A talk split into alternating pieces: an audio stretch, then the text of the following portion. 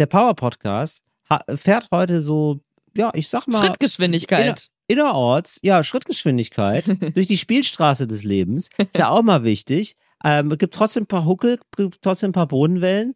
Und ich würde sagen, das ist eine richtig, es ist beschwingt, aber wir rasen nicht heute. Oder? Es so, ja, ich würde sagen, es ist ein bisschen wie das Leben, wo es halt auch so ist, dass ja. Trauer und Freude ganz nah beieinander sind manchmal. Ne? So ist diese so. Folge heute. Ja. Aber natürlich geht's auch, ich sag mal, ans Eingemachte. Unter anderem um endlich normale Nazis, wer das ist und warum, das hört ihr in dieser Folge. Außerdem klären wir die große und sehr, sehr wichtige Frage für unsere Gesellschaft. Wo kommt eigentlich die Tomate her? Und so. Es gibt Tricks, wie man am besten eine Warteschlange fotografiert. Darauf habt ihr gewartet. Kicket. Endlich normale Leute. Das ist ein Podcast von Ariana Barbary und Till Reiners. Und jetzt Abfahrt. So heiß wie ein Vulkan. Das ist der Beginn von etwas ganz Kleinem. Rein in dein Ohr. Endlich normale Leute. Hey Ariana. Hallo Till. Na du? Na? Ich finde, heute machen wir, wir sind ja der Power-Podcast, ne? Mhm. Aber wenn du immer nur 250 km/h fährst, ne, dann hast du ganz schwere Probleme, wenn du mal runterfährst von der Autobahn und durch die 30er-Zone, ne? Ja, weil das, das gleich auffällt, ne? Fällt dann ja. gleich Kennst auf. Kennst du das? Wenn man ganz lange Autobahn fährt und dann fährt man in der Stadt und merkt auf einmal, boah, das ist alles viel zu langsam hier. Die Geschwindigkeit ja. ist eine ganz andere. Ja, ich, ja. ich erinnere mich auch noch an meine ersten Fahrstunden. Ich war eine sehr ängstliche, eine sehr ängstliche Fahrschülerin. Und ja. wir sind durch die Stadt gefahren und ich meinte zu meinem Fahrlehrer Peter, ich bin wahnsinnig schnell gerade, so schnell, weil er wollte dann, dass ich so ein Überholmanöver irgendwie lerne mit hier toter Winkel und gucken, gucken, gucken. Und dann meinte ich Peter. Überholmanöver. ja, aber es ist ja so. Ja, natürlich. Und dann meinte ich Peter, wir sind so schnell, dabei kann ich mich gerade noch nicht auf andere Dinge konzentrieren ja. wie gucken, rüberlenken, rüberziehen, Gas, Bremse, Kupplung. Und dann guckt ja. er mich an und sagt, Ariana, wir fahren 28 kmh. Und dann meinte ich zu ihm, aber das wow. ist so schnell, dass ich dabei nicht nachdenken kann. Ja, jetzt ja. Jahre später möchte ich das auch rückwirkend gerne nochmal korrigieren. Wir waren dann wohl doch nicht so schnell. aber so kommt es einem halt dann manchmal vor. Absolut. Mir ging das genauso, Ariana. Ich war auch, ähm, ich hatte auch so 40 Stunden. Wie viele Fahrstunden hattest du? Für, ich weiß die Anzahl ich nicht mehr. 40. Ich, ich weiß, viele. dass es immer, also es war mhm. immer, wenn ich meine Zahl genannt habe, haben alle immer gesagt, was? Also es war, es ist offenbar sehr viel. Also es gibt Leute, die hatten so 20. Ich glaube, 20 ist so der Still. Also ich war so ein richtiger. Problemkandidat. Mhm. Glaube aber bis heute, die wollten einfach nur meine Eltern ausnehmen, weil der irgendwann gemerkt hat, okay, die Eltern zahlen, die mhm. mache ich, die nehme ich richtig aus wie eine Weihnachtsgans, wie eine prall mhm. gefüllte Weihnachtsgans. Auf jeden Fall wird dieser Podcast heute ähm, inner, äh, äh gefahren in Innerortsgeschwindigkeit. Innerorts, ja. Ja, nicht, also, dass man auch mal was sieht links und rechts des, des Weges, weißt du? Ja. Dass man nicht immer so durchhetzt, so, sondern dass wir mal sagen, okay, heute ist mal eine ruhige Folge, eine relaxing Folge, ist doch auch mal ganz schön. Eine entspannte ja. Folge, Ariana. Eher auch eine traurige Folge, aber man auch eine, ist auch eine Ja, auch ein bisschen eine traurige Folge ist doch, ist doch okay. Da muss so man ist, ja nicht immer dann. Das, ja. das musste ich gerade lernen, ehrlich gesagt, weil ich habe das ganz, ganz lange verdrängt ähm, wir, also wir haben gerade einen Trauerfall in der Familie. Will jetzt gar nicht ja. so tief drauf eingehen, weil das soll eure gute Stunde hier werden. Ihr sollt eine gute Zeit haben, Leute, ohne Tod ja. und so eine Kacke. Ja. Aber ich habe das wahnsinnig lange verdrängt. Guck mal, jetzt bin ich 35 und habe es offensichtlich 35 Jahre lang geschafft. Hatte auch noch nie einen, einen, richtigen, einen richtigen Trauerfall, nur einen halben, nur Bein ab bis jetzt. Nee, aber tatsächlich noch nicht einen Trauerfall von einer nahestehenden Person. Meistens waren es nur so entfernte Leute. Das heißt, es ist gerade zum ersten Mal miterlebe. Und ich habe es offensichtlich 35 Jahre lang geschafft zu verdrängen, dass es zum Leben nur mal auch dazugehört. Und das, das muss ich jetzt, genauso. ähm, ja. Als ich das gehört habe, ich habe echt nochmal drüber geredet, als ich das gehört habe mit äh, deinem Fall, habe ich gedacht, ach ja, stimmt, ich habe das, ich habe da gar keine Referenz sozusagen. Ja, ne? Ich habe keine, also ich mhm. habe, ähm, ja, also es gab schon natürlich Todesfälle, aber wirklich von Leuten, die mir jetzt dann nicht so nahe standen. Ist ja immer unterschiedlich genau. von Familie zu Familie, wie eng man da ist mit den Leuten. Und äh, ja, aber das ist echt, ähm, ich glaube, da wird man, da kann man sich auch, ich weiß auch gar nicht, wie man sich da, darauf vorbereiten kann. Vielleicht ist das eher ja. so ein Ding von, wenn man im Krankenhaus arbeitet und sowieso die ganze Zeit damit umgeben ist, dann ist man vielleicht da ein bisschen, hm, mhm. bisschen mehr mit konfrontiert oder so, aber sonst ähm, wüsste ich auch gar nicht, wie ich damit umgehen soll. Ich bin da ja. ganz, äh, ja, also genau, bin da, bin da einfach komplett Ahnung. Also nicht mal, ich habe nicht mal eine Ahnung, wie es ist, so richtig. Ich habe richtig so, überlegt, als es jetzt passiert ist, kann man das, habe ich richtig überlegt, kann man das irgendwie üben, damit einem das ein ja. bisschen, damit man ja. das ein bisschen besser schafft zu verarbeiten, aber wie willst du das üben? Also.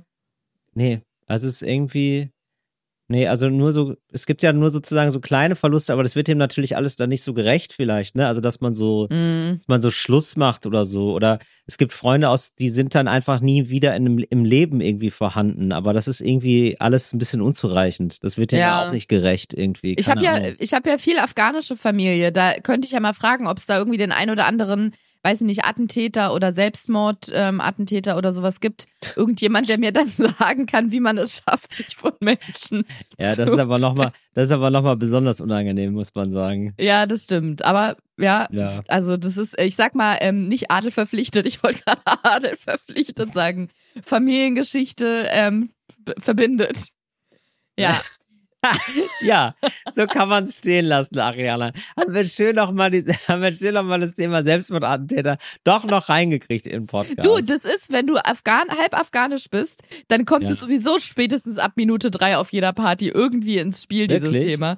Also mittlerweile nicht mehr, aber als ich so von ähm, Schulzeit bis so Anfang Mitte 20 immer Bin Laden-Gags und sowas, immer. Ja, ja, ja, stimmt. Das war, äh, jetzt ist das ja so ein bisschen mehr verteilt. Jetzt ist, glaube ich, jetzt gibt's, mhm. jetzt gibt's, glaube ich, mehr als nur Klischees, weil da so lange Krieg war und so, dass man da jetzt irgendwie so ein paar andere Bilder noch zu hat, glaube ich. Ja, und ich habe auch das Gefühl, dass so die Wahrnehmung oder dass so mehr, ähm, dass es mehr in, in, auf den, aufs Tablett der Wahrnehmung kommt, dass wir eine diverse Gesellschaft haben oder eine einigermaßen diverse Gesellschaft und das dann nicht mehr so super exotisch ist, wenn dann jemand afghanische äh, Verwandte oder Wurzeln oder so hat. Ja. Ähm, ja, aber ja, nee, was dieses Thema angeht. Aber interessant, dass es dir auch so geht. Du bist ja auch noch mal ein Stück älter als ich. So ist es, Ariana. Wie viel nochmal? Ein ganzes Stück. Ich glaube, ganze zwei, satte zwei Jahre. Also zwei Generationen. Zwei ja, Generationen, ja. Das hatten das wir schon mal. Und da hast ja. du natürlich dann, bist du mir, müsstest du mir in der Erfahrung ja eigentlich voraus sein, aber es ist dann natürlich interessant zu hören, dass du sagst, du hast da auch nicht so viel, ähm, bist damit auch noch nicht so in Berührung gekommen. Nee, irgendwie nicht. Das ist dann immer, ja. da wird man dann irgendwann mit äh, von, von sehr spät eingeholt. Und sonst mhm. hat man da irgendwie, also keine Ahnung, ich zumindest, keine Ahnung. Ich glaube, ich glaube, das ist immer sehr unterschiedlich, so Familie, Familie zu Familie. Aber es gibt nie so eine richtige, also so Gesamtgesellschaft jetzt nicht so eine Stelle, wo man das lernt. Ja, ne? und das finde ich eigentlich schade. Ich habe über, vielleicht gibt's so, ach, könnte ich mir sogar vorstellen, dass es so Workshops oder so Bootcamp, Trauerbootcamps gibt, wo man dann lernt, damit klarzukommen, weil ich gehe ja schon lange, lange, lange zur Therapie und äh, mhm. hatte da heute ein Gespräch und habe da auch wieder gemerkt, dass es oft mit Themen zusammenhängt, dass man mit sowas nicht zurechtkommt. Also Tod ist ja zum Beispiel ein riesiger Kontrollverlust, ne, weil es sich nicht aufhalten lässt, nicht umkehren lässt. Und am Ende geht's ja dann darum, das zu akzeptieren und so diese Endlichkeit zu akzeptieren und loszulassen. Und ja, wenn man zum Beispiel stimmt. ein Thema mit Kontrolle hat, dann hat man meistens auch ein großes Problem, den, so, ähm, den Tod zu akzeptieren, grundsätzlich als Thema. Oder ja. mit Abschieden zurechtzukommen. Das ist bei mir nämlich beides eine riesengroße Baustelle des Lebens. Ja. Der neue Roman von Benjamin von Stuttgart-Barre, die Baustelle des Lebens. Baust Aber ich würde dann sagen, das heißt es eine riesengroße Baustelle des Lebens. Ja, das stimmt. Ja. Ähm, ja, genau. Und ich glaube, dass ähm, abgesehen von ähm, von Trauerbootcamps oder Workshops, die man vielleicht machen kann, hilft es schon mal zu gucken, was genau darin ist denn das, was mir da so Schwierigkeiten bereitet oder mir das so schwer macht, das zu akzeptieren. Abgesehen davon, dass es natürlich, wenn eine nahestehende Person nicht mehr da ist, ich glaube ich ganz nachvollziehbar und verständlich ist, warum man darüber trauert. Aber das hilft, glaube ich, auch so ein bisschen, so die, sich dem anzunähern, was daran für einen so schwierig ist. Ja. Ja. Ja, Ariana, wie starten wir denn jetzt hier? Jetzt Einfach hier so, so wie es Leben auch ist, finde ich. Ja. Ähm, da äh, existieren ja viele, guck mal, das zum Beispiel finde ich auch so absurd. Jetzt ähm, planen wir hier die Beerdigung. Äh, also nicht wir hier jetzt im Podcast. Ja. Das soll jetzt nicht ja. die große Beerdigungsplanungsfolge ja. werden. Nee, aber jetzt planen wir hier in der Familie gerade eine Beerdigung. Gleichzeitig bin ich aber in Kinderwunschbehandlung und lass mir hier da Embryonen einsetzen. So, aber so ist das Leben, glaube ich, einfach. Ne? So etwas geht vorbei und etwas Neues kommt. Und das hilft mir auch gerade so ein bisschen, damit so offen umzugehen und das für mich zu verarbeiten, zu merken, das Leben geht trotz allem weiter, was nicht heißen muss, dass man die Person vergisst, aber so die Trauer kann parallel äh, existieren zu zum Beispiel einem sauwitzigen Podcast. Sauwitzig. ja. Äh, Ariana, ich habe eine Insel der Blödheit. Vielleicht starten wir mal so. Guck mal, damit zum Beispiel. Die hätte ja, Opa gut gefallen. Ja. Zack. Ja, so ist ja. Hm. Das stimmt. Du hast, aber du hast, ähm, um dazu noch vielleicht noch was Schlaues zu sagen oder versucht zumindest zu versuchen, finde ich auch, das ist ja das Totale, das ist ja ein bisschen schade, dass es nicht so ist wie im Film. Da hat man ein Genre. Im Film, mhm. oft gibt es Genrefilme, da weiß man, okay, das ist eine Rom-Com, da gibt es verschiedene, äh, da gibt es so fünf bis zehn Gefühle, ja, aber man weiß ungefähr so, man kennt die Musik, die da drunter liegt, so, und dann läuft dieser Film ab. So, und die gehen dann halt nicht aufs Klo und kacken und die haben halt auch kein Problem mit der Versicherung und da stirbt dann auch niemand so zwischendrin, sondern es ja. geht einfach nur um diese Liebesgeschichte. Und so funktioniert das Leben ja gar nicht. Sondern mhm. es ist mhm. ja, die Waschmaschine geht kaputt und äh, in zwei Tagen muss man heiraten und dann äh, stirbt der beste Freund. Irgendwie ja. so, also, ne, ja, also ja. Jetzt, mhm. so, aber es ist immer so alles gleichzeitig und dann ist man so mit so ähm, sehr viel so Gefühlen konfrontiert, die so nebeneinander sind, weil ich finde es gar nicht schwierig, mit Gefühlen umzugehen, wenn es nur ein Gefühl ist. Mhm. Das finde ich relativ okay. Also sage ich, behaupte ich jetzt einfach mal so, keine Ahnung. Also ich so eine so einen furchtbaren Verlust und so habe ich noch nicht erlebt, so wie gesagt. Aber so grundsätzlich, was man jetzt, was ich jetzt so kenne zumindest. Aber es gibt, aber es gesellen sich ja dann immer noch zehn andere Gefühle dazu. Ja. Und die alle so so so die Gefühlstrennung dahin zu kriegen. Ne? Ich bin ja oft mit Mülltrennung schon überfordert. Da sind es ja nur drei. drei oder vier. Und dann hat man auf einmal zehn Gefühle und man fragt sich, wo müssen die Gefühle alle hin? Ja. Und wo muss auch das Gefühl hin zu, also das fände ich nämlich auch überfordernd, glaube ich. Ähm, man ist jetzt traurig, aber wo muss das, wo müssen dann Gefühle hin? Wie, was ist da angemessen? Wie man sich fühlt? Mhm. Oder ist das alles Quatsch und man sollte, also ich glaube ich wahrscheinlich, ne, dass man dann, man darf so fühlen, wie man fühlt natürlich. Aber finde ich alle, finde ich, ja, finde ich schwierig. Und das auch zulassen, das weil das war immer mein Reflex, dass, äh, mhm. dass ich so Traurigkeit ganz doll verdrängt habe das muss ich mhm. jetzt auch gerade lernen, dass es in vielen Fällen wirklich besser ist, da einmal durchzugehen, auch wenn es schwer, schwer ist und sich nicht schön anfühlt, aber ja. um das so verarbeiten zu können, weil sonst kommt es irgendwie immer wieder hoch und ist nicht so ganz, ähm, nicht so ganz, ja, abgehakt klingt komisch, aber ähm, meldet sich dann so an anderer Stelle. Aber wie geht man ja. denn? Ähm, Von daher ist es auch besser, so durch?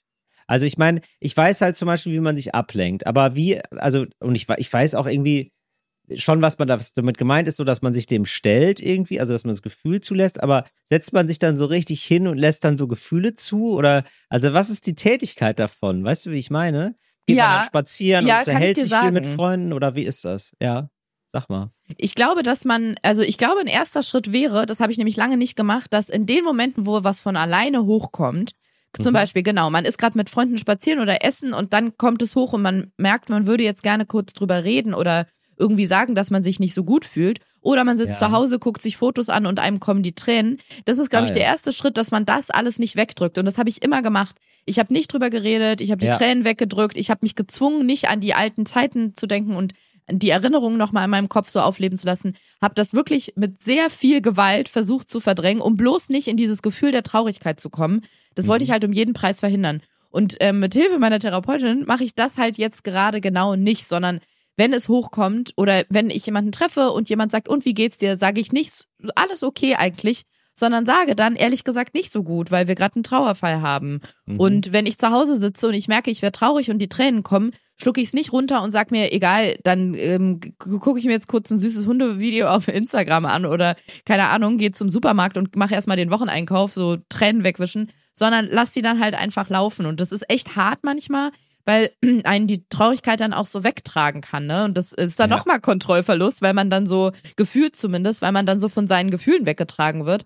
Aber es ist auch gut, weil irgendwann versiegen die Tränen, in den meisten Fällen zumindest. Dann ist man auch, hat man so eine bestimmte Erschöpfung vom Weinen und dann ist so kurz so bisschen äh, Seelenfrieden, habe ich das Gefühl. Es kommt dann mhm. natürlich auch immer mal wieder, aber ich glaube, es ist besser, da durchzugehen, statt zu sagen, so, nee, jetzt wird nicht geheult, jetzt äh, wird irgendwie, ähm, wird Nudeln und Pesto eingekauft. Sondern ja. dann dem Ganzen auch mal den Raum zu geben und zu sagen, nee, es ist ja auch traurig und ich lasse es jetzt einfach zu. Ich glaube, gerade so als Person, die so Comedy macht oder so, ich glaube, neigt man da sehr zu. Also ich habe das natürlich auch, ne, dass ich so mhm. Sachen, so negative Gefühle verdränge. Und ich könnte aber gar nicht so genau benennen, also können wir jetzt, jetzt so ein bisschen tiefer schürfen, aber ich wüsste jetzt, also mein erstes Gefühl wäre jetzt so, ah ja, es passt jetzt gerade so nicht rein, sozusagen. Mhm. Ne? Dass man, also man hat irgendwie so ein negatives Gefühl und denkt sich, ja, da kümmere ich mich dann später drum, das ist jetzt irgendwie, ist ja auch irgendwie anstrengend. Würdest, könntest du sagen, warum du das erstmal wegschiebst, weil, weil du da, weil du das Gefühl an sich so nicht geil findest oder so doof findest oder weil du Angst hast, dass es dich auffrisst, sozusagen? Also, dass dann, wenn man einmal ja. so ein bisschen Trauer zulässt, dann so völlig in so ein Loch fällt? Genau, weil so ist es meistens ah, ja. dann bei mir mhm. gewesen, dass ja, wenn verstehe. ich das so ein bisschen zugelassen habe, bin ich komplett versunken in meiner Trauer. das wird dann auch so schlimm, dass ich dann richtig wie so ein Heulkrampf und denke, ich sehe nie wieder Licht am Horizont und mein Leben ist jetzt eigentlich nicht mehr lebenswert, weil diese Person ist nicht mehr da. Ich will das alles nicht. Und ja. ähm, habe so eine Verzweiflung in mir, weil ich weiß halt, na, das ist die Endlichkeit des Lebens. Ne? Ich werde diese Person nicht mehr sehen. Die wird ja. nie wieder vor mir stehen. Ich werde die nicht mehr umarmen. Und ähm, damit muss man auch erstmal klarkommen. Das muss man auch erstmal irgendwie akzeptieren lernen. Und das wollte ich halt nicht. Und deswegen habe ich das so krass versucht zu verdrängen und da bloß nicht rein rein mhm. äh, reinzukommen und auch um diese Traurigkeit. Ich mag Traurigkeit nicht, ich hasse traurig sein. Ich versuche das immer so zu vertuschen, sag ich mal. Also nicht vor anderen, ja. sondern auch vor mir selber, dass ich bloß nicht traurig bin. ja, verstehe ich. und ähm, da dann das zuzulassen und zu sagen, ich äh, das jetzt will sich hier gerade ein für mich nicht schönes Gefühl seinen Raum nehmen und ich gebe diesem Gefühl den Raum und sage, okay, tritt herein, ich mache dir die Tür auf. Wenn ich jetzt heulen muss, dann ist es so. Das ist echt schwer. Aber das versuche ich gerade so gezielt zu machen. Mhm. Aber es fühlt sich irgendwie, ähm, ja, es ist so ein bisschen heilsam tatsächlich, so zu sehen, die Welt geht nicht unter dadurch. Und auch wenn es dann in den Momenten einen so wegreißt, wie so ein, wie so ein wenn man, weißt du, wenn man wandern ist, irgendwie auf den Bergen und da regnet es ganz viel, dann kommen da manchmal so Ströme runter, die reißen dann so alles weg, die, die ganze Erde, die ganzen Pflanzen, da sind dann so Bäume entwurzelt und so, weil da so ein Wusch, so ein, so ein Fluss, so ein äh, riesen, ähm, ja, wie so ein Wasserfall schon runterkommt. So fühlt sich das dann an. Trägt einen mhm. dann irgendwie so diese Traurigkeit so, äh, nimmt einen so mit. Aber ähm, ja, zu sehen, dass danach äh, der Himmel wieder blau werden kann, das ist irgendwie, ähm, ganz heilsam. Und man hat nicht so ungeklärte Sachen sozusagen. Ja, genau. Man hat nicht so eine Abstellkammer voll, voll Gefühle, genau. wo man sich eigentlich mal drum kümmern müsste. Ja, genau. Wo man weiß, mhm. wenn man mhm. da die Tür, die Tür, die drückt man besser gut zu, weil wenn man die einmal aufmacht, dann kommen da die, die ja. un, unausgelebten Gefühle der letzten 30 Jahre raus. Und das ei, ist nicht ei, so gut. Ja. Deswegen lieber, lieber einmal die an die Hand nehmen und mit denen Hand in Hand irgendwie durchs Tal laufen und dann die unten im Tal lassen und alleine wieder nach oben auf den Berg. Geht sogar im Podcast. Ja. ähm, so, und jetzt habe ich nämlich, Ariana, jetzt ähm, zu meiner Insel ja. der Blödheit. Mhm. Ach, krass. Äh, oh, das hätte ich jetzt aber gar nicht gedacht. Das wusste ich gar nicht. Ich glaube, ich stehe gerade auf dem Schlauch. Inseln der Blödheit. So, da habe ich eine, das ist jetzt gar nicht so eine wahnsinnig, ähm, also man ist jetzt gar nicht wahnsinnig blöd, finde ich, wenn man das nicht weiß. Mhm. Äh, ich finde es fast eher ein Fun Fact, aber wir haben jetzt schon mal, wir zwingen jetzt hier nicht noch eine neue Kategorie. Das ist jetzt eine Insel Nein. der Blödheit. Das geht so durch. Achtung. So, wusste ich nicht. Hätte ich, habe ich gedacht, ach, guck mal, ist doch wieder mal interessant. Die Tomate, ne? Mhm. Die ist eine handelsübliche nicht, Tomate. Eine Art, ja, eine normale Tomate, ja? Die ist ja gar nicht italienisch. Das wusste ich nicht.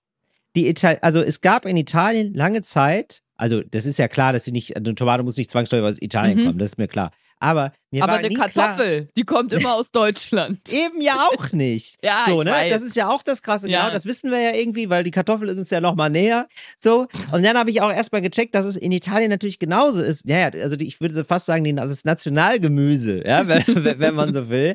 Ist, äh, in Deutschland ist die Kartoffel, in Italien die Tomate. Und ähm, dass die, dass ja Italien lange Zeit einfach keine Tomaten hatte. Das ist, mhm. das ist eine südamerikanische Sache, die sind importiert worden. Mhm. Und das finde mhm. ich irgendwie so interessant, weil so gesagt wird ja zum Beispiel, es gibt ja die, ähm, die Pizza Margarita, da wird ja gesagt, okay, die spiegelt dann auch die Farben der äh, Flagge wieder, ne? Also äh, Ach, rot, echt? Ja, sagt man so, ja. Also Tomaten, so, Käse, genau, Basilikum? Tomaten, genau, rot, weiß, ah. grün, genau. Interessant. Und äh, das ist etwas, was ohne den Austausch mit anderen Kulturen gar nicht möglich gewesen wäre. Mhm. Und das finde ich irgendwie ähm, ganz lustig. Also ich habe, äh, da, da habe mhm. ich dann halt nochmal drüber nachgedacht, wie ähm, ja absurd das ist. Also ich finde auch gerade in Italien, aber natürlich auch in ganz vielen anderen Ländern merkt man das ja immer, wenn man sich nur ein bisschen, nur ein, Hauch mit Geschichte beschäftigt, dass das gar nicht so klar ist. Äh, ja, das ist jetzt das Uritalienische oder das Urgriechische oder Urrumänische oder so, mhm. sondern das ist immer schon so ein Konglomerat von ganz verschiedenen Sachen. So, und das kann man dann zurückverfolgen bis, bis dort hinaus und man wird trotzdem nie so diesen einen Kern finden, ah ja, Stimmt. das ist jetzt so das richtig Rumänische, das ist jetzt wieder das richtig Italienische. Und das finde ich irgendwie so ein schönes Beispiel dafür. Die Tomate ist erstmal gar nichts Italienisches. So, ich stelle mir gerade vor, wie man in Italien im Urlaub ist und immer wenn so irgendwie so ein stolzes Restaurant, so eine Taverne oder Restaurante, die Pomodori, und die ja. dann so ganz stolz auf ihre Tomate sind, dass man denen dann so versucht, mit Händen und Richtig. Füßen zu erklären, dass die Tomaten gar nicht aus Italien Nichts. kommen. Nichts, mein Freund. Ja. So, und das finde ich irgendwie ganz gut. Das fand ich irgendwie eine ganz ja. schöne. So, sonst hätte ich das jetzt auch nicht gesagt, weil, also jetzt einfach nur so als Fact, aber jetzt so als Symbol dafür finde ich das irgendwie ganz gut, weil das ist ja, ähm, das also, stimmt. Ich meine, jeder von der AfD müsste eigentlich, wenn er sich näher mit der Geschichte beschäftigt, mit der Geschichte von irgendwem, von irgendeiner Nation, eigentlich immer im Dreieck springen, weil es dann ab einem gewissen Punkt immer sehr, sehr unübersichtlich wird. Ja. Und ja. weil man dann gar nicht so dieses Ur- bla, Deutsche findet. Also, also auch Deutschland ist ja eine relativ junge Erfindung. Das gibt's ja auch alles gar nicht vorher zum Beispiel. Mhm. Also das mhm. ist ja alles so eine, das wurde ja irgendwann mal beschlossen. Also das wurde ja so beschlossen, wie irgendwer mal gesagt hat, gendern wäre gut. Also eigentlich so. Ne? Also es ist ja genau, genau eben dieses Unnatürliche, was sie heute, was, was die heute anprangern, genau so ist ja Nationalstaat erfunden worden. Ja. Ja, das fand ich irgendwie, naja. Und das alles, das ist alles drin in der Tomate. Wenn ihr das nächste Mal reinbeißt, ne? Dann denkt an mich. Dann denkt an die AfD.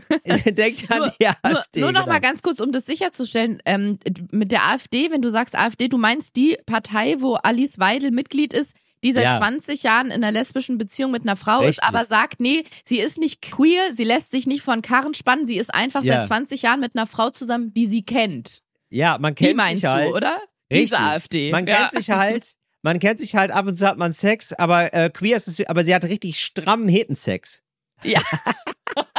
Sie lässt sich da nicht von politischen Karren spannen. Sie will Richtig. mit dieser Queer-Bewegung nichts zu tun haben. Wie ein, also irgendwer da in der Beziehung hat auf, auf, auf, ist oft, also hat offenbar Sex wie ein Mann. Das ist hier sehr wichtig. Ja. Und auch, ähm, dass sie zwei Kinder hat mit dieser Frau, ja. aber in der, im Parteiprogramm der AfD irgendwas Ganz steht mit normal. Die, die traditionellen Werte Deutschlands müssen erhalten werden und das geht nicht in einer, in einer homosexuellen Lebensgemeinschaft oder Beziehung. Ja. Das, also diese, diese Alice Weidel und diese AfD meinst du, ne? Genau. Ist, ja, okay. Mhm.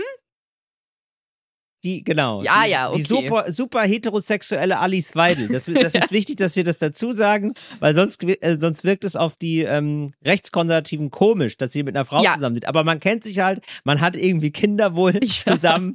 ja. ja. Und dann ist das einfach ökonomisch das Einfachste. Aber eigentlich lehnt man dieses ganze ähm, Homosexuelle, bah, ja, das lehnt man ab. Das lehnt man ab. Bah, das ist Bafui. Ja, genau. Ja. Das ist die wohl. Ja. Das ist wirklich, ähm, ja, das ist schon ein kleines Faszinosum. Ja, das ist echt ein Faszinosum. Die hat, ja, die hat auch, die hat auch wirklich neulich, also das ist ja wirklich so, dass die AfD jetzt immer mehr versucht, also mit dem, also die können ja immer mehr aufdrehen, ne? Das ist ja sowieso schon mhm. immer die mhm. Strategie gewesen, glaube ich, zu der mhm. AfD zu sagen, okay, äh, ein Schritt vor, ein Schritt zurück, nee, zwei Schritte vor, ein Schritt zurück, ne? Also dass man dann sagt, äh, irgendwas Rassistisches sagt und das dann so halb wieder zurücknimmt irgendwie. Und da, da tastet man halt immer sich wieder an neu an Grenzen ran. Ja. Und jetzt hat Alice Weidel, wo du dann von der erzählst, hat jetzt auch gesagt, dass sie äh, jetzt also gar nicht, also ähm, da gab es einen Gedenktag, ein ähm, für, ich glaube, für die gefallenen Russen. Also ich kriege es nicht mehr genau hin, aber der, mhm. es war, gab auf jeden Fall einen Gedenktag zum Thema Nationalsozialismus, äh, genau, äh, Kriegsende in Deutschland. Genau, Kapitulation, Ka äh, Tag der Kapitulation, Tag der Befreiung. Und da hat Alice Weidel gesagt, ja, das feiert sie ja nicht, da hat ja Deutschland verloren. mhm. wow. Mhm. Ja. Ja, da haben wir ja verloren. Ja, das ist ja schade, ist das ja gewesen. Genau. Also, und nochmal zur, zur Vergewisserung, ne? Also sie ähm, wäre, wenn Deutschland gewonnen hätte, dann wäre sie im KZ heute. Das ist dann, also das mhm. muss man schon nochmal, also, ne, also äh, wirklich, also wie verrückt, wie verrückt. Ja, Wahnsinn. Aber du, da, auch das mit dem KZ, da, da lässt sie sich nicht vor diesen Karren spannen. Vor, nee, die, vor nee, den nee. KZ Ja, äh, die KZ-Lüge. Das, das glaubt, ja. da glaubt sie auch nicht dran. Ja, ja. Übrigens also, habe ich gerade, als wow. du meintest, die AfD kann im, ähm, irgendwie immer mehr auf, aufdrehen, ist mir sofort eingefallen, dass es gerade eine Petition gibt. Ich bin, ich habe gerade versucht rauszufinden, ob die noch läuft. Ich habe das Gefühl, ja. Wir packen sie euch, wenn sie noch aktiv ist, auf jeden Fall in die Show Notes.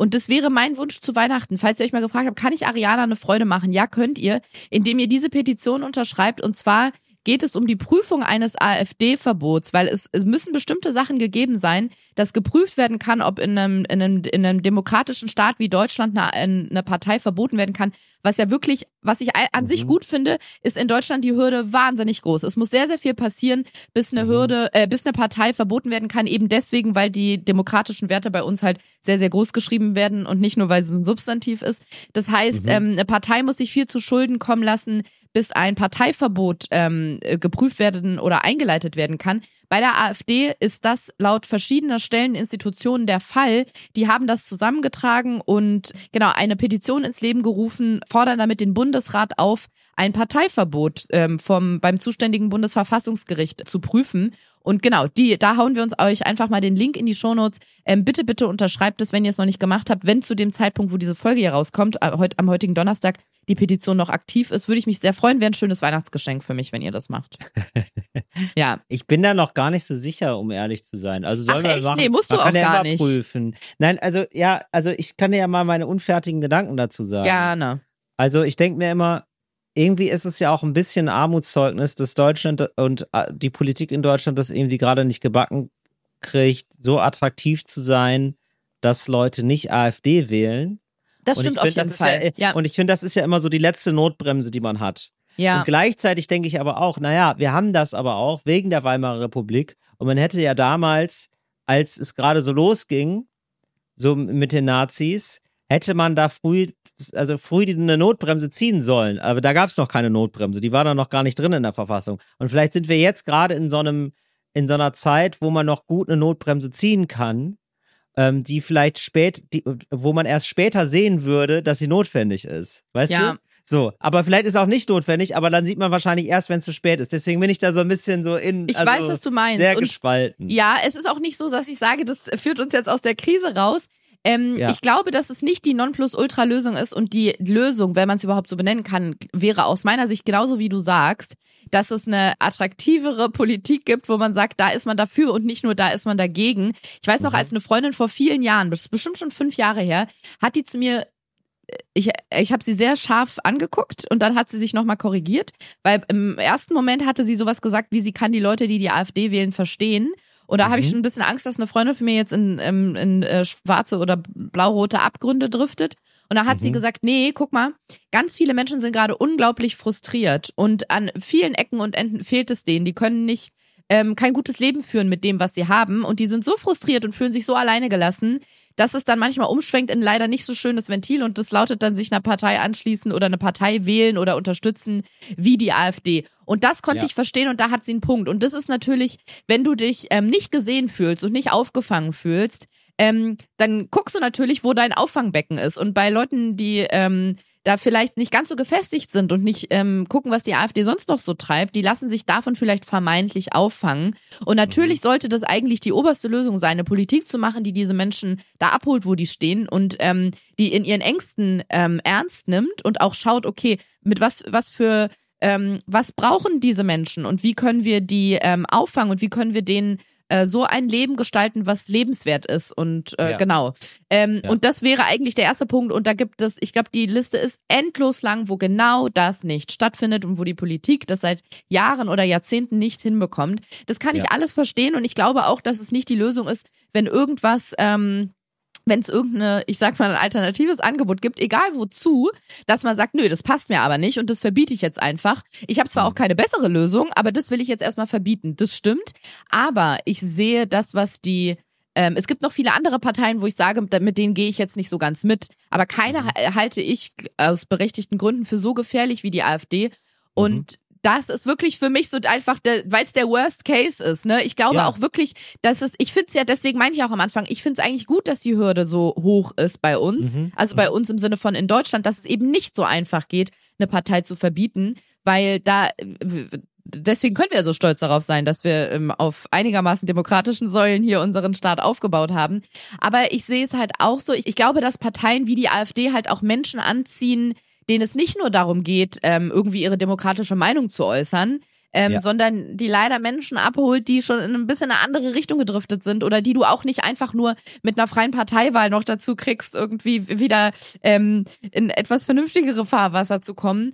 Ähm, Ja, genau. Und, mhm. und, und, das kann man, glaube ich, dann auch nicht mit guter Politik auffangen bei, bei, bei ja. vielen Menschen. Ja. Ich weiß aber genau, was genau, du also meinst. Also, ja. ja, ich finde auch, also es gibt nämlich so zwei. Es gibt natürlich so ProtestwählerInnen, so, die gibt es. Und äh, wie angemessen oder unangemessen das jetzt auch sein mag, ne? Und irgendwie eine komische Form, ja, okay. Aber genau, das verstehe ich auch irgendwie, ja.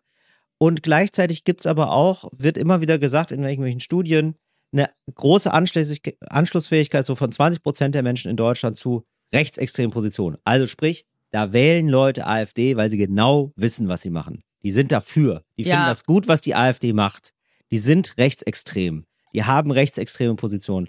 So, ja. und das sind so 20 Prozent. Das ist das Wählerpotenzial der AfD. So. Und ich finde, wenn das noch, wenn das größer wird, wenn das, wenn da noch dann Protest dazukommt, dann wird es bedrohlich für die Demokratie. Ja. So, ne? Also wenn das so, wenn, wenn, wenn da nochmal, wenn da nochmal mehr, wenn, wenn das irgendwie nochmal mehr anschlussfähig wird, wenn das auf einmal sozusagen das neue Normal ist, so was ja genau die AfD pro propagiert. Endlich so dann, normal. Ja, endlich normal. Ja, genau. endlich normal. Wenn die sagen, endlich normale Leute. Wow. Endlich, endlich mal wieder Hitlergruß. Endlich normale Rechte. Genau. So, endlich normale Nazis. Genau. Dann, dann wird es halt wirklich bedrohlich. Genau, das glaube ich auch. Also genau, deswegen, aber genau, aber und gleichzeitig denke ich, ja, aber kriegt man nicht, also sozusagen ist die, nimmt man damit vielleicht auch sozusagen durch ein Verbot die Politik so ein bisschen aus der Pflicht. Also, dass ja. die dann denken, ja, jetzt ja. haben wir sie verboten, naja, also, puh, das ist ja doch mal gut gegangen. Und weiter geht's. Und die ne und dann machen wir, dann bauen wir noch ein bisschen Waffen und dann bauen wir den Sozialstaat so ein bisschen um. Ne? Deswegen, Sonst war ja super. Deswegen ja. hast du ja recht. Es ist nicht die Nonplusultra-Lösung und es ist auch nicht die geilste Lösung. Aber ehrlich gesagt muss ich sagen, alle anderen Optionen finde ich noch viel schlimmer und machen mhm. mir noch viel mehr Angst. Ja. Ähm, und es gibt irgendwie gefühlt nur Scheißoptionen gerade. Die beste ja. Option wäre, hey, äh, äh, liebe Bundesregierung, macht doch einfach mal eine gute Politik. Mhm. Aber ähm, gut, wenn wenn wir das scheinbar jetzt nicht innerhalb nee, mit aus, Finger ist, ist gerade leider leer. Wenn wir ja. das jetzt nicht in kürzester Zeit erreichen können, die anderen Optionen sind irgendwie alle relativ scheiße. Das ist aber zumindest die, die ich für am wenigsten ähm, gemeingefährlich halte. Mhm. Ja. Aber gut, also ihr könnt so, ja. Und das alles nur ja. wegen der Tomate, Ariane. Ja. Ne? Nochmal, um da jetzt nochmal den Kreis zu schließen zur Tomate. Tomate. Ja, das ja. ist der Kreis zur Tomate. Hey, denkt einfach drüber selber nach, redet mal mit euren FreundInnen oder Familie drüber und wenn ihr wollt, ja. klickt in den Shownotes auf den Link. Und ja. beim nächsten Partygespräch, lasst droppt es doch mal, dass die, Ita äh, dass die Tomate gar nicht italienisch ist. Ja, so, oder? Kann man noch mal machen. Ähm, ich weiß jetzt gar nicht, haben wir da einen Abtrenner? Also ist das jetzt alles äh, äh, äh, Insel, eine Insel der Blödheit gewesen? Es war alles dahin? eine Insel der Blödheit. Finde ich nämlich auch. Wenn man über die AfD redet, darf man das auch Insel der Blödheit nennen. Das ist völlig in Ordnung. Dann kann man hier einen guten Abtrenner machen. Das ja. ist doch sehr schön. Ähm, ich, und dann jetzt noch weiterer Funfact, Ariana, weil um mich, um hier ein bisschen lächeln, ein Lächeln, doch noch ein kleines Lächeln auf die Lippen zu zaubern habe ich äh, gehört, ich hoffe, ich habe es hier noch nicht erwähnt im Podcast. Ich habe manchmal die schlechte Angewohnheit, mir Sachen ähm, nicht äh, zu merken. Man mag, es kaum, man mag es kaum glauben. Mhm. Ähm, äh, nee, beziehungsweise nicht zu löschen hier. Ich habe natürlich manchmal mache ich mir Notizen, zum Beispiel Tomate nicht italienisch. Ist, dann war jetzt diese Notiz so. Und ähm, ähm, dem lösche ich die manchmal nicht. Äh, eine andere ist nämlich, und das fand ich eine sehr ganz schöne Bemerkung, dass man bei Fotos immer ähm, Chinesen fragen soll oder asiatisch gelesene Menschen asiatisch gelesene Personen, also Leute, die so aussehen als sehr, ja, also man könnte davon ausgehen, dass sie Asiaten sind, die machen nämlich immer gute Fotos. Also wenn man jetzt kein Selfie machen möchte, What? man ist in einem, ja, man, macht, man geht in ein anderes Land. Fand ich eine ganz spannende Beobachtung. Ich weiß auch, äh, ehrlich gesagt, ich weiß nicht, ob sie stimmt. Ja, das ist jetzt auch, das ist ganz gefährlich. Wo hast du die denn her? Das hat jemand, äh, ähm, ja, da habe ich ein Video. Das hat gesehen. Alice Weidel gesagt. Nein, das finde ich nicht, nee, das finde ich erstmal, nee. das finde ich erstmal okay, das finde ich nicht rassistisch. Das okay. kann man doch mal so, das kann man, so, es gibt doch, so, also es gab dann ein Video von jemandem, der gesagt hat, ich äh, bin oft in anderen Ländern unterwegs. Ähm, oft gibt es da auch ähm, Chinesinnen und Chinesen. Ich glaube, äh, es ging aber wirklich um Chinesen, aber so, ne? Oder so. Und die waren, ähm, und die geben sich immer besonders Mühe bei Fotos, weil die so ähm, auch häufiger mal so Reisen machen und die sind halt, die machen halt viele Fotos. Die wollen da auch ein bisschen angeben, ne? Es klingelt tatsächlich gerade bei mir. Also ja. nicht an der Tür, sondern im Oberstübchen. Ich glaube, du hast es sogar schon erzählt. Ja, und das fand ich irgendwie eine ganz, genau, äh, wirklich, ah, ja, habe ich das schon erzählt? Ich glaube ja. Da müssen wir das rausnehmen. Okay. Ich, aber ich bin mir nicht so sicher. Erzähl's mal einfach weiter, weil wenn ihr es noch hört, dann hat Till es noch nicht erzählt. Ja, wenn es noch hört, genau. Also, ähm, die machen, die geben sich wohl immer mehr Mühe und dann wurde auch gefilmt, wie die filmen. Also, dass sie wirklich sagen, hey, also die sind dann nicht nur Knips, Knips und gehen weiter, sondern die erschaffen ein schönes Bild, weil denen das auch wichtig ist. Denen ist wichtig zu sagen, hey, also klar, das soll ja ein Foto werden, da möchte ich andere mit beeindrucken. Hier nochmal, äh, geh nochmal ein bisschen mehr ran, da nochmal lächeln, hochkant, einmal, einmal äh, quer, vielleicht nochmal aus einem anderen Winkel. Ich glaube, hier ist die, die Stelle nicht so schön, gehen wir vielleicht noch einen Schritt weiter. So. Die, die, die sind dann sofort auch direkt Art Director. Aber So, die, die alle, springen in diese, es, es kommt, es ist natürlich, das ist natürlich dann, ja, das ist natürlich dann ein bisschen daneben, das, äh, wenn man sagt, jetzt ist pauschal, das sind alle so, aber die in der Tendenz, in der Tendenz in Deutschland ist es auch so, die machen Knips, Knips und gehen weiter. So, da, da gibt es ja Mhm. wenige, die sich da wirklich Mühe geben. Ja, und das war wohl jetzt mal so eine Beobachtung von jemandem Reisenden. Weiß nicht, ob das stimmt. Könnt ihr ja mal sagen, ob das stimmt. Könnt ihr mal teilen, könnt ihr mal zurückschreiben, hey, ja. äh, ist das denn so? Gibt's, gibt's da, ähm, gibt's da, na, pff, we- weiß ich nicht, wie, wie sagt man das denn? Gibt's da irgendwie in, na, ja, sagen wir mal so, sehr neutral, gibt's da in anderen Kulturen einen anderen Umgang mit dem Thema Foto machen bei anderen? So, habt ihr das mal erlebt? Es erinnert mich übrigens ein bisschen an eine Sache, die ich im Urlaub oft mache, die Bene oft äh, wahnsinnig unangenehm ist. Und, aber ich weiß gar nicht warum. Nee, ich glaube, manchmal findet er es dann auch gar nicht schlimm, aber erst im Nachhinein. In dem Moment denkt er sich immer, oh Gott. Ich mache das ganz oft, jetzt auch im Portugal-Urlaub vor ein paar Wochen, wenn ich irgendwo unterwegs bin, also im Urlaub, und ich sehe, dass so Familien so ganz ähm, ungelenk, so sehr kompliziert Selfies machen. Oder dann Ja. irgendwie so Vater, Mutter und drei Kinder, dann die Kinder sind schon älter und dann sagt er irgendwie, ja komm, dann machen wir einmal mit dir und dann einmal mit dir. Ich gehe immer proaktiv Ja. hin und sage, Ja. should I take a picture of you? Und eigentlich Great. freut die sich jedes Mal, weil ich dann immer denke, wie cool ist es? Dann haben die Ja. als Erinnerung und können es auch irgendwie ihren Verwandten oder Freunden zeigen, ein Bild, wo alle drauf sind und nicht immer, wo Josh oder Marina drauf fehlt, sondern alle sind drauf. Finde ich immer cool. Deswegen, Ja. äh, und, äh, wenn die mich fragen, mache ich es eh immer gerne. Aber wenn ich solche Szenen beobachte, ich gehe wirklich, ich gehe immer hin und frage, soll ich ein Foto von ihnen machen? Das ist sehr nett. Ja. Ich, äh, ich, ich war auch schon oft in der Situation, dass mich, mir jemand gesagt hat, kann soll ich ein Foto machen.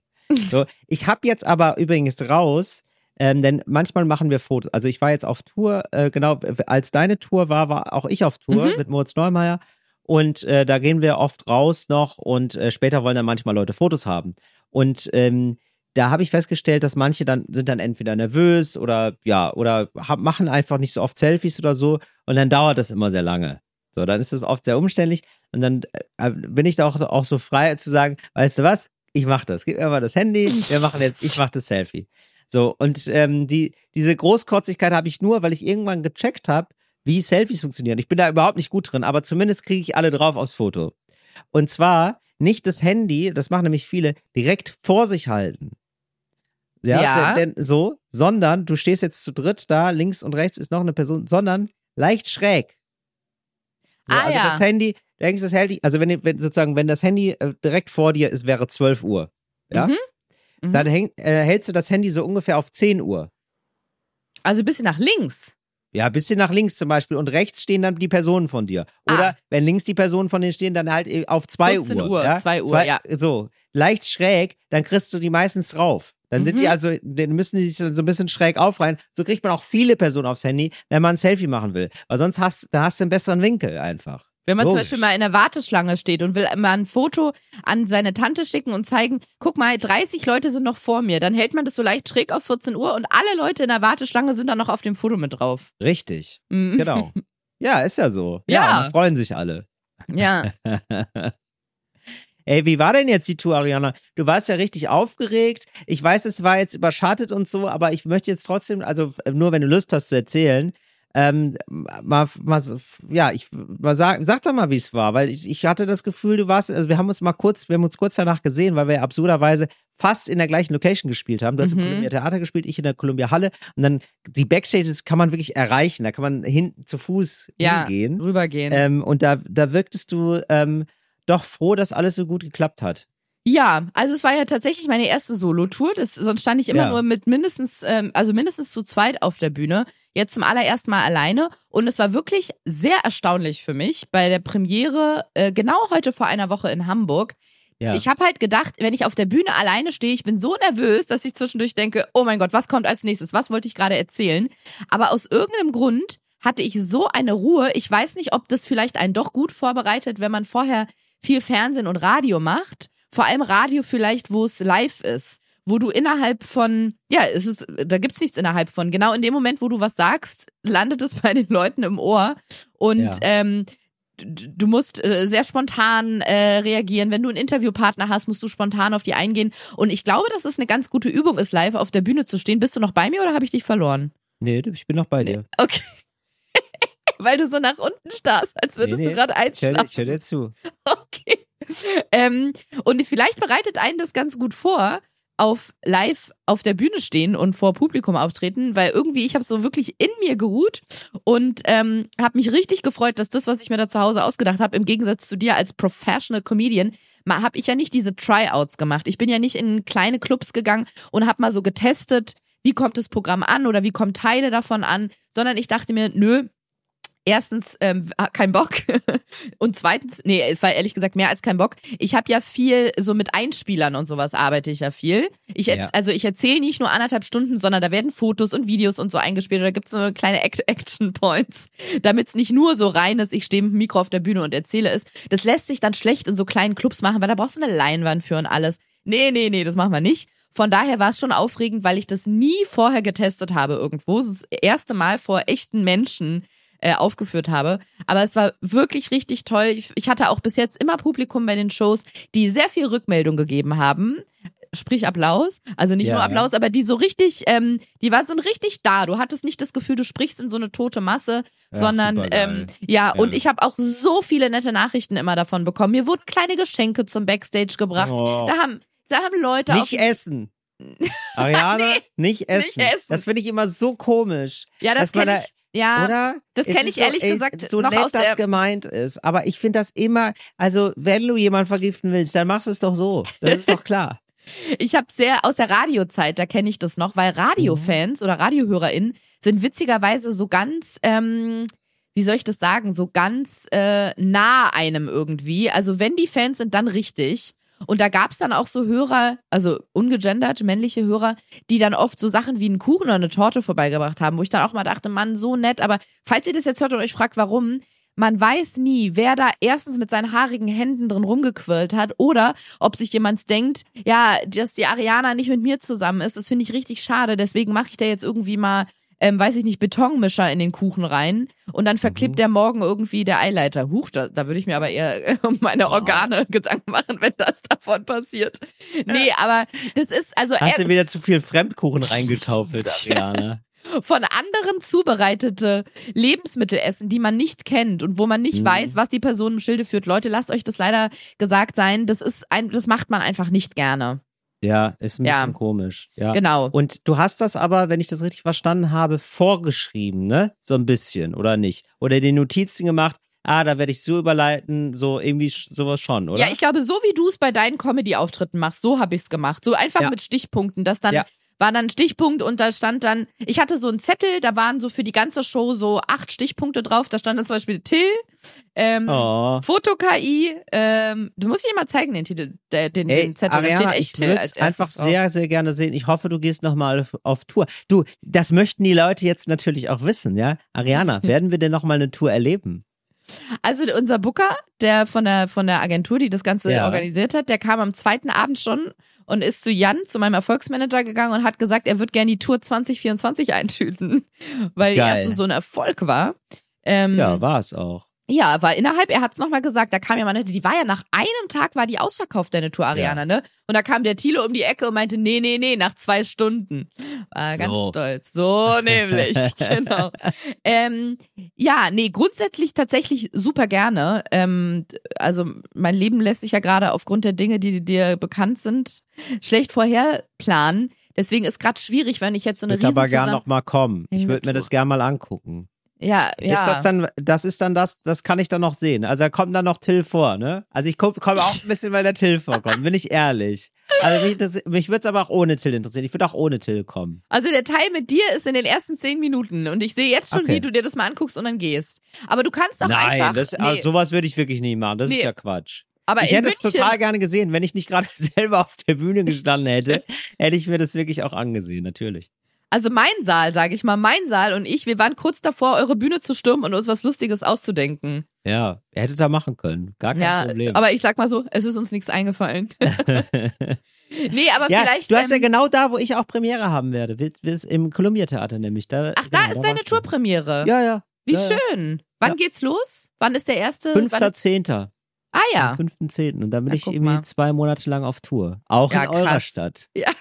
Blinzel, Gibt's noch blinzel. Tickets Es- oder ist es ausverkauft? Fast alles ausverkauft. Ja, klar. Fast alles. ja. ja. Hinter Glockenbach noch was frei oder? Ey, nee, du, aber doch stimmt. Eine, ich habe noch einen Termin dazu in Dortmund im Theater, da freue ich mich sehr drauf. Was für ein Äh, Im Theater? Dezember. Ja, Dortmunder Theater irgendwie, sowas. Ach Das so. finde ich geil. Ich liebe ja im Theater spielen. Finde Mhm. ich toll.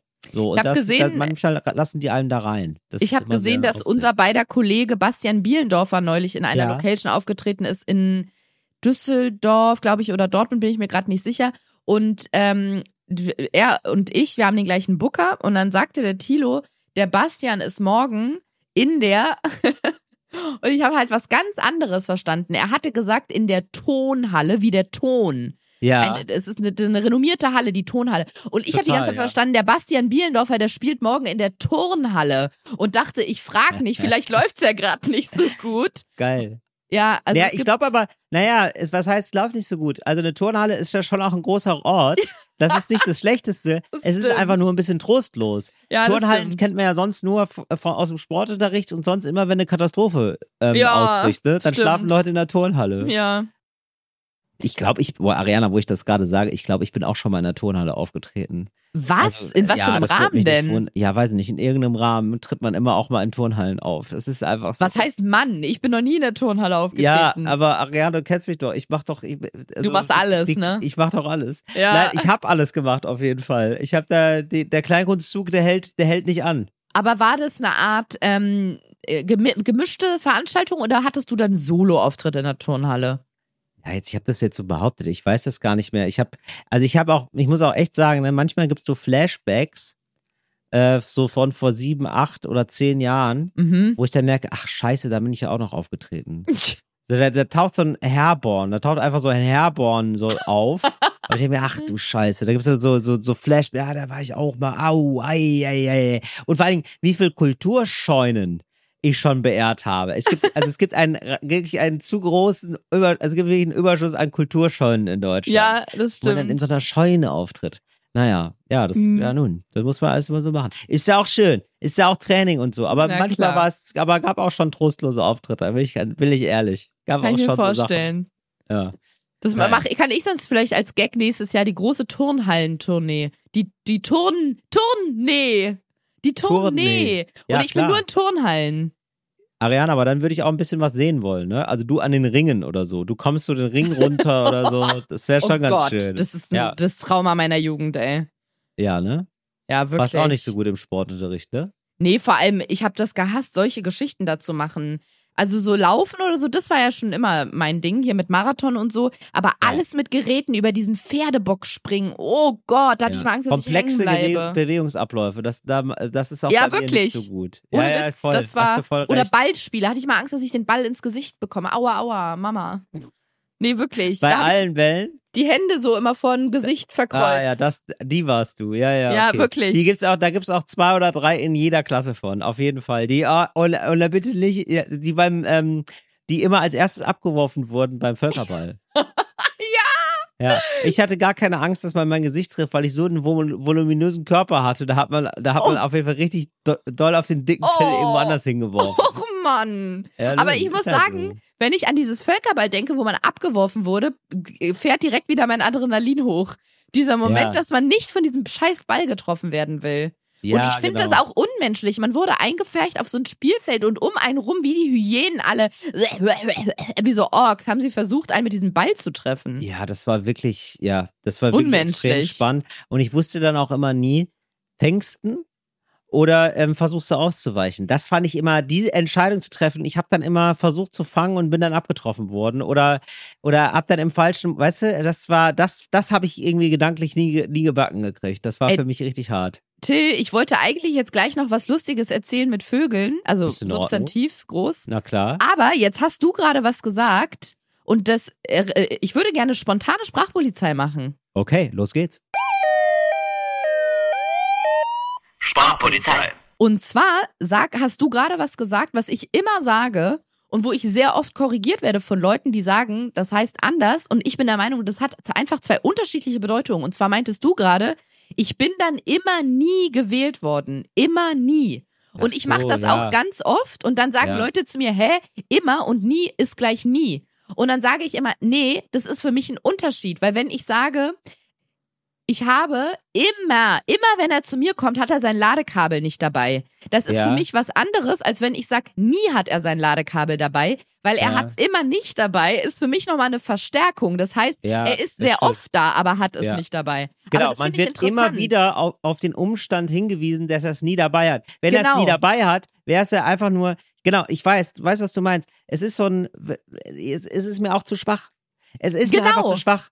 So, genau. also ich bin, ich bin immer nie gewählt worden. So, denn äh, ich bin, ich bin nie gewählt worden, ist einfach nur so, ja, ja nun. Das genau. Ist wohl so, also es ist wohl so eine, wie so ein, so ein Gegenstand ist das. Ja. Aber das ist eine Wahrheit, die sich permanent wiederholt hat, nämlich immer wiederholt hat. Genau. Immer nie. Genau. So, und das so. Und das, da möchte man nochmal darauf hingewiesen werden, weil mit so einem nie wischt man das einfach so weg, mit so einem Drei-Wort-Wort, mit so einem Drei-Buchstaben-Wort. Das ist mir zu wenig. Das, und ist, vor das macht nicht dramatisch genug. Ja. Nie, nie bedeutet, es gab einfach keinen Anlass. Es gab keine, keine Situation. Wenn man Richtig. sagt, ich wurde immer nicht gewählt, immer heißt, dass ganz viele Situationen da waren, wo ich nicht ja. gewählt wurde. Und das genau. finde ich ist ein Ich stand immer zur Wahl, bin dann aber nicht genommen nicht worden. Gewählt das heißt worden. Es ja. ja, genau. Richtig. Ja. Ariana, da geben wir uns wir die sind Hand. uns einig. Ja, so und alle anderen werden mal schön, also die uns verhaften wollen, die werden verhaftet. ja. So sieht es nämlich aus. So. Und jetzt würde ich noch gerne eine kleine Süßigkeit quasi erzählen. Ach bitte. Nicht essen, sondern erzählen. Ich wollte sie eigentlich schon in der längsten, äh, in der letzten Folge erzählen, wir kamen aber nicht mehr dazu. In der längsten Folge der Welt. in der längsten Folge der Welt. Ja. Kam aber nicht mehr dazu. Dir per privat habe ich es ja, aber schon gesagt. Ja, erzählst ja immer nie. ja, jetzt aber. Und zwar Oh, ich weiß gar nicht, was ich bin. Ich bin mir gerade unsicher bei den korrekten Begriff, aber ich glaube, ich. Jungfrau? Nee. Jungfrau bin ich, aber ich bin von Sternzeichen Steinbock. Ja. Nein, sorry. Ähm, ich bin Schirmherrin, glaube ich, oder Patin. Endlich ist es soweit. Ariana, eine neue, eine neue Stufe deiner Karriere. Da werden Buffets eröffnet, da werden Grußworte gehalten, da wird in die Menge gegrüßt. Ich freue mich drauf. Was ist es denn? Nächste Woche Autohauseröffnung. ich bin Schirmherrin oder Patin für einen Vogel bei der ja! Wahl zum Vogel des Jahres 2024 vom NABU. Die Rauchschwalbe. Das ist mein Vogel, genau, für den habe ich mich entschieden. Ariana, es ist so verrückt. Wir hatten nämlich privat drüber geredet. Ja. Und dann habe ich mit äh, Markus Feldenkirchen geredet von Apokalypse und Fel Filtercafé. Da war ich im Podcast zu Gast. Mhm. Und dann hat der mich gefragt, es, wird, es steht jetzt wieder die Wahl des Vogels des Jahres an. Was ist denn dein Lieblingsvogel? Eine absurde Frage, äh, die ich aber sofort beantworten konnte. Ich wusste nicht mehr, woher diese Information stammte, aber natürlich war ich sofort für die Rauchschwalbe. Hast du Rauchschwalbe gesagt? Ja, ich ah, habe nein, Rauchschwalbe cool. gesagt. Hat er doch mal gesagt, ja, die ist auch besonders schnell und so, die hat keinen Hals. Und äh, ja, da hat sogar noch äh, eine Frau sogar noch zu diesem Podcast ein Bild gezeichnet. Von der Rauchschwalbe nämlich. Ach süß. Und mir geschickt, netterweise. Habe ich dann auch mal geteilt. Genau. Das ist nämlich so ein, so ein Vogel ohne Kopf, äh, ohne Hals. Ne? Mhm. Das ist ein Vogel ja, ohne Hals, kann man sagen, oder? So ganz, ein ganz bisschen, bisschen, bisschen, gedrungen. Ja, bisschen gedrungen, ganz aber süß. bisschen. Süß und bunt. Ja. Ich habe tatsächlich auch eine kleine ähm, Verbindung zur Rauchschwalbe, bezieh beziehungsweise Aha. kam gerade, als ich gefragt wurde, ob ich das mache, wirklich gerade einen Tag vorher aus dem Urlaub in Portugal. Und was ich vorher gar nicht wusste, ist, die Schwalbe ist das Symbol für Portugal, weil die bringt ähm, natürlich immer das gute Wetter, den Sommer und den Frühling, ja. ne? weil die kommen ja auch in Portugal aus, ähm, zum, aus, äh, aus dem Süden, also ich glaube aus afrikanischen Ländern vor allem. Aha, also die, da macht die Schwalbe den Sommer, ne? Weil wie, in Deutschland genau. heißt ja, eine Schwalbe macht noch keinen Sommer, aber in Portugal schon. In Portugal schon. Und wenn die ja. Schwalben kommen, heißt es, dass ähm, genau, dass es, dass wieder das gute Wetter kommt und das gute Leben. Und ähm, die Portugiesinnen, Portugiesinnen, die verbinden mit der Schwalbe ganz viel, weil es auch so ein bisschen zeigt, was die Natur alles Tolles hervorbringen kann. Deswegen ah, ja. gibt es in ganz Portugal, ich habe sogar welche mitgebracht, da wusste ich noch nicht, dass ich äh, Vogel, dass ich Vöglerin werde. Ähm, in Portugal hängen an super vielen Gebäuden so Tonschwalben oder so Keramikschwalben ja. in ganz schillernden bunten Farben. Und ah. ohne das zu wissen, dass ich bei dieser Wahl da Schirmherrin bin, habe ich mir zwei davon, ähm, zwei Tonschwalben mitgebracht. Die hängen hier bei schön. mir zu Hause an der Wand. Richtig schön. Eine in Türkis und eine in so einem Roseton. Was und sind denn deine äh, Pflichten eigentlich, Ariane, als Schirmherrin? Dass ich zum Beispiel darauf aufmerksam mache. Mhm. Ja. Okay. Und auch darauf aufmerksam mache, dass bei jedem ähm, Vogel, der zur Wahl steht, der steht für ein ganz bestimmtes, für ein, für ein ganz bestimmtes schützenswertes äh, Gebiet oder eine, eine schützenswerte ähm, Sache quasi, auf die aufmerksam gemacht werden soll. Ich guck mal kurz, was mhm. es bei der Rauchschwalbe ist. Also die es hat äh, Gefährdungsgrad gelb, das schon mal, ne? Es genau. gibt äh, es gibt drei, warte mal, drei, sechs, sieben, ähm, sieben ähm, Schritte quasi. Der, der siebte ist der schlimmste und die sieben Stufen, äh, Rauchsch sieben Stufen danke, genau. Ja. Sieben Stufen und die Rauchschwalbe steht bei äh, äh, ähm, Gefährdungsstufe drei Und ihr Bestand ist so minus 26 Prozent. Das heißt, so geht die zurück. Hm. Das kann man zum Beispiel Das ist schon mal nicht sagen. schön, aber wir wollen die Rauchschwalbe unterstützen und man kann eben abstimmen ne, zum Vogel des Jahres. Also ihr Genau. könnt jetzt die Rauchschwalbe, das, da würde sie sich, glaube ich, sehr freuen, zum Vogel des Jahres machen. Genau, auf, ähm, ich glaube, es ist tatsächlich www.vogel des Jahres, genau, www.vogeldesjahres.de Machen oder auf in der Seite vom NABU. Ja, genau, packen wir euch auch in die Shownotes direkt unter die AfD. Na, ist doch toll. packen wir die Vogelwahl. Bis Vielleicht dürfen wir das aus irgendwelchen Gründen nicht machen, übrigens mit der AfD, dann könnt ihr es einfach googeln. Ja, Kann ich genau. mir vorstellen. Ich weiß nicht warum, aber habe irgendwie so eine leise Ahnung. Kann das Echt? jetzt gar nicht begründen. Ja, ist doch Nö, egal. dann mache ich erstmal Wenn- eine Demo, wenn wenn, nicht, es so ist. Wenn nicht, äh, googelt ihr das einfach. Init. Unterschriften. Genau, Init. Init Genau. heißt die Seite. Ja. Okay. Ähm, bis zum 5. Oktober könnt, hat das, das fand ich so auch so süß, das digitale Wahllokal auf. Genau. Und eben, du, meine Mhm. Aufgaben sind einfach ein bisschen Awareness zu schaffen, auf diese Wahl aufmerksam zu machen. Und da geht's natürlich Schön. nicht nur um eine coole, fancy Wahl, um so zu sagen, ja, ähm, cool, was für Vogel, äh, Vögel stehen denn drauf? Kiebitz, Rebhuhn, geile Hühner, ey, einfach nur geile Chicks. Ja. Ey, sondern- Rebhühner auch echt äh, wirklich schöne, schöne Dinger, muss, schöne Vögel, muss man sagen. Genau, aber es geht eben nicht nur um die Vögel, sondern um die, ähm, den Lebensraum dahinter, der schützenswert ist, oder halt das, das Thema, auf das aufmerksam gemacht werden soll damit. Deswegen lest euch das gerne mal durch. Lässt du dich auch mit so einer ausgestopften Rauchscheibe fotografieren? Warum denn mit einer ausgestopften? Ja, weil die so scheu sind. Aber ich dachte, dass du die das immer so in der Hand hältst oder so. Also wenn ich dachte, oder weißt, also gibt's da irgendwie noch so eine, oder du in so einem, du umgeben nur von Vögeln oder so, oder du machst so eine, ähm, so ein Nacktshooting. Und dann, äh, aber dann hältst du sie vor die pikanten Stellen so eine Rauchschwalbe. Na, ich habe ja diese äh, Keramikschwalben aus Portugal, damit könnte ich es eigentlich machen. So. Nur eine Idee, Ariane. Ich dachte, also ich dachte, das Ja. ist jetzt noch mit mehr Sachen verbunden, weißt du, oder es gibt so einen Kalender oder so, der Vö große Vögelkalender oder so. Aber wir rufen jetzt erstmal erstmal dazu. Ja, Der Ariane. große Vögelkalender. Ja, es sind, es sind die großen Knöpfe, die ich bei dir drücken kann. Und die drückst du oft bei mir, 75C. äh, das würde ich gerne hier noch nachreichen. Ich habe jetzt mal nachgeguckt und zwar quasi der Wahlspruch. Ich weiß nicht mal, was er bei Donald Trump damals war. Wollte ich jetzt eigentlich Ja. gerade droppen, habe ich vergessen. Der Wahlspruch bei Donald Trump leider nicht mehr auf dem Schirm. Bei der Rauchschwalbe ist der Wahlspruch Matsch statt Asphalt. So. Schön. Da geht's nämlich darum, dass ähm, viele, ähm, viele verschlossene Viehbetriebe und zubetonierte Feldwege mittlerweile im Lebensraum der, Sch- der Rauchschwalbe sind. Und die Ah, bräuchte eigentlich, ähm, die bräuchte eigentlich Natur und Grün. Und wenn ja, die äh, braucht, die braucht wahrscheinlich Würmer, ne? Würmer braucht die auch, aber falls ihr euch fragt, warum heißt sie denn so die Rauchschwalbe, daher, da hört man das ganz gut, weil die früher bei ähm, in Häusern vor allem durch den Schornstein reingekommen ist und da ihre Nester dann gebaut hat. Ah. So hat die früher ist sie in die Häuser reingekommen und ganz oft werden mittlerweile bei Gebäudesanierungen die Schwalbennester entfernt und ähm, kommen dann so glatte Innenwände ran, also so Oh. sehr moderne und da bleiben die ähm, die äh, Nester nicht haften. So genau Können, und das kann man heißt da nicht da ein, paar, ein Nest, ein schönes Nest reinmachen? Aber ist auch gemein, ne? Weiß man nie, wann der Das Kamin muss die mal an selber ist. bauen auch, glaube ich. Nein, die braucht es ja nicht im Kamin, sondern einfach zum Beispiel in diesen Viehbetrieben. Ja. So auf dem Land, ne? Dass wenn die sich da irgendwie was suchen, in Ställen und Scheunen zum Beispiel, da bauen die aus Lehm Nester. Und Ja. dadurch, dass die ähm, viele Betriebe modernisiert werden, sind die Wände so glatt, weil da keine Ahnung, was für eine Imprägnierung oder so draufkommt. Da haften diese Lehmnester nicht mehr. Das ist aber ganz wichtig für die Rauchschwalbe, weil die, das ist ihr Lebensraum. Und deswegen, ähm, auch weil da, wo sie so keucht und fleucht, halt oft ähm, die Wege zu betoniert werden, die Feldwege. Alles, wo die so ihre Nahrung holt und ihre, ihre Materialien für den Nestbau. Deswegen ist der Wahlspruch für die Rauchschwalbe Matt statt Asphalt und darauf soll aufmerksam gemacht werden. Super. So. Äh, also Grüße gehen raus an die Rauchschwalbe. Ja. Stimmt für die ab. Das, ja. das wäre uns wichtig, dass, die, dass wir die Rauchschwalbe wieder groß machen. Und ähm, dann sagen, da bleibt uns nur noch zu sagen, ganz liebe Grüße aus Paris. Das war doch schon eine sehr gute Folge, Ariane. Ja, das hat doch Spaß würde ich auch sagen. Es war eine versöhnliche ja. Folge. Und wenn ähm, un, unser, unser, unsere Message geht raus an euch, an alle Leute, lasst die Gefühle zu und gebt ihnen den Raum, den sie verlangen. Boom. Boom. Endlich normale Leute ist eine Produktion von 7 One Audio. 7